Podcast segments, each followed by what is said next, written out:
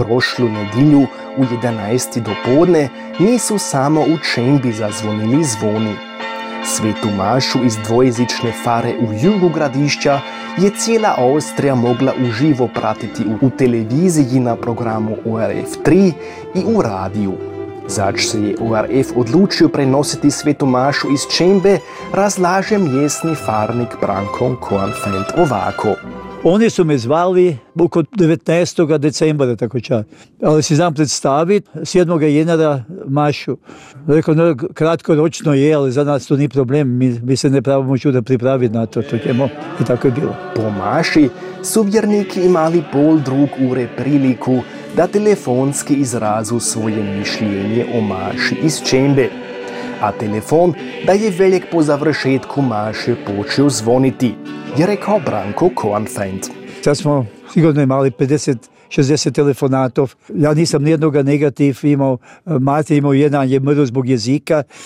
Ali svi hvalu i Nemci iz Tirolja, Bregenca iz Koruše, svako dir telefonira, pa se sa hvalu za lipu mašu. Dosta už negativno kritizira. Ja mislim, to je važno i za nas, za nas Hrvate, za nas sve manjine, da se ne trebamo sramovati, da neka budemo kizdavi na svoje, i na svoje jezik, i na svoje jače, svoju kulturu, a i drugi to akceptiraju. Da će do reakcije biti tako pozitivne, si farnik Branko Kornfeld nije očekivao.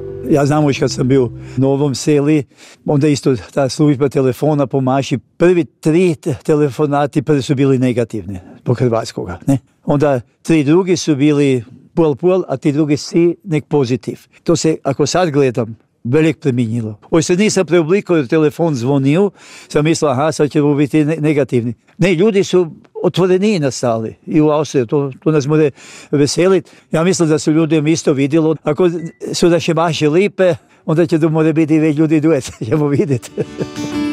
Kakav će to biti susret, kad se budemo gledali,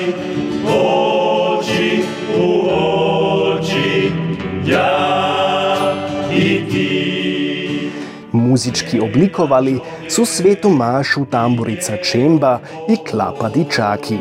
Član tamburice Čemba, Martin Herić, veli o izboru jačak.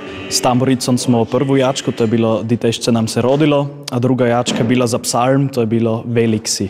Mislim, kad su lipe, kad nam se dobro pašu, kad, kad je dobro igramo i, i ljudi je znaju jačit s nami, zato mislim smo je zibrali.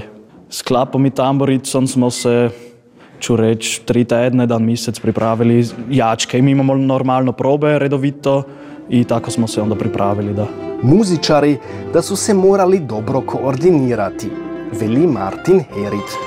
Iz početka smo jednu se skupa seli, od predsjednik i tako dalje, kako bi mogli plan načiniti za Mašu, duekat što igra.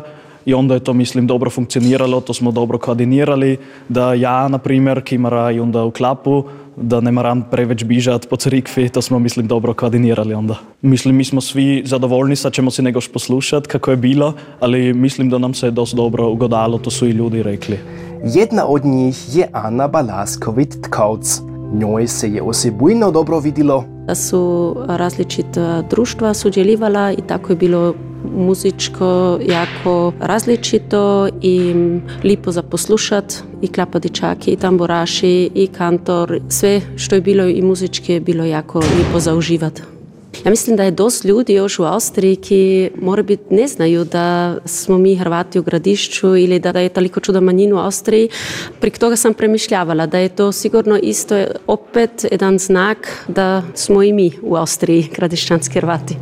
Prek pol stoljetja dugo ORF imitira hrvatske maše iz hrvatskih far. To je bilo videti, da smo izvin mogućnosti mali cijele Austrije pokazali, da je moguće dvojezičnu mašu isto na televiziji pokazati, pa da ljude to interesira, pa ga gledajo. Ja mislim, danes je bila najbolja prilika to pokazati. Efekt, da ne mora biti danes zjutraj, ali efekt je ta lepi, ko se za dve, tri leta vadu spomene, pa veli, nudili smo imeli lepo mašo s čimbe. Um, mi, bi mi se videlo, da bi se nud sam kot v čimbu odvezal, pa si to sam pogoja. Ja, mislim, to je jako važen efekt koji, koji isto tako ne smije se čisto zabiti. Um, to so vse male točke, ali ja mislim, ena za drugo mala točka se mora čudo velikega iz toga načinjeti. Je rekel načelnik čimbe Bernhard Herić.